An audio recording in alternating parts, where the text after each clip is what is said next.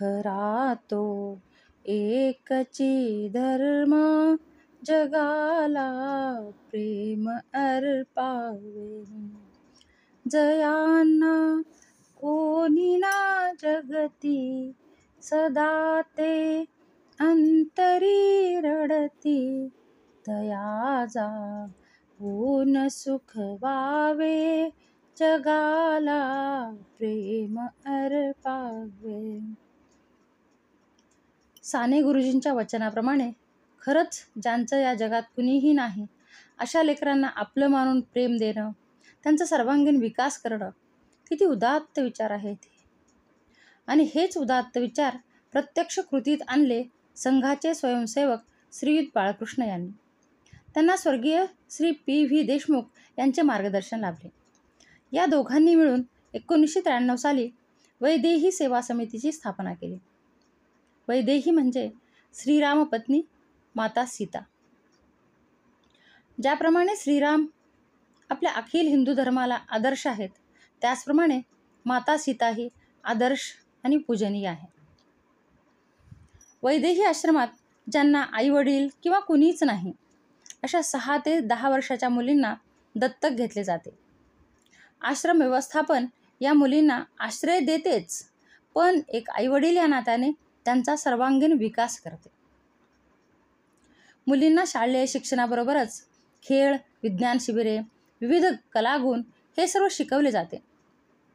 आणि सर्वात महत्त्वाची गोष्ट म्हणजे या मुलींवर राष्ट्रप्रेमाचे संस्कार केले जातात. यांना उच्च शिक्षण दिले जाते व मुली पदवीधर झाल्यावर त्यांच्या लग्नाची सर्व जबाबदारी वैदेही आश्रमच उचलते. आज आश्रमातल्या एकवीस मुली पदव्युत्तर शिक्षण घेऊन नोकरी करत आहेत.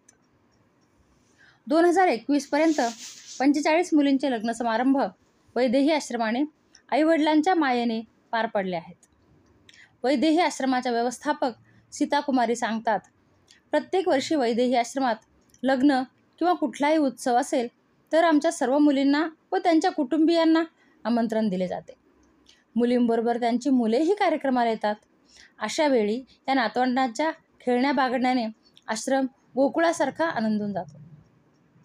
या आश्रमात राहिलेली इथेच शिकून लग्न करून सुखी झालेली उमादेवी अभिमानाने सांगते की माझा पाच वर्षांचा मुलगा शाळेच्या वेशभूषा स्पर्धेत स्वातंत्र्य सैनिकाची वेशभूषा करून पहिला नंबर मिळवतो तेव्हा मला मी वैदेही आश्रमात शिकले याचा खूप अभिमान वाटतो. कारण इथे मला लहानपणी नृत्य संगीत नाट्यकला कराटे आणि इतर सर्व शिकण्याची संधी मिळाली. व ते सादर करण्यासाठी मला प्रोत्साहन दिले गेले. दुसरी आईवडिलांच्या मृत्यूनंतर रंगम्मा आपल्या छोट्या बहिणींना वैदेही आश्रमात ठेवून योग कराटे गायन हस्तकला अशा सर्व कलांचे शिक्षण देत आहे रंगम्मा स्वतः आश्रमात राहून पेपर क्विलिंग व मोत्यांचे दागिने शिकली आणि ही तिची कला आज लंडनच्या कानाकोपऱ्यात पोचली आहे. सहा वर्षांची भारती अशीच एक निष्पाप मुलगी. नशिबाने तिची क्रूर चेष्टा केली. एका अपघातात तिचे आईवडील तर गेलेच.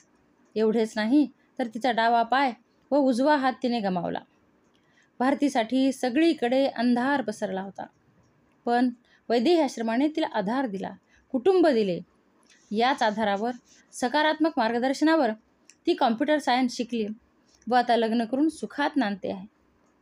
अशा अनेक मुलींना आधार देण्यासाठी सेवा भारतीच्या एका प्रकर प्रकल्पातून वैदेही सेवा समितीची स्थापना झाली. एकोणीसशे नव्याण्णवमध्ये त्यावेळी संघ त्यावेळेचे संघाचे अखिल भारतीय सेवा प्रमुख श्री सूर्यनारायण राव यांच्या हस्ते वैदेही सेवा समितीच्या इमारतीची कोनशिला ठेवली गेली. राष्ट्रीय स्वयंसेवक संघाचे परमपूजनीय सरसंघचालक माननीय मोहनजी भागवत यांच्या हस्ते दोन हजार साली वैदेही सेवा समितीच्या नवीन इमारतीचे उद्घाटन झाले.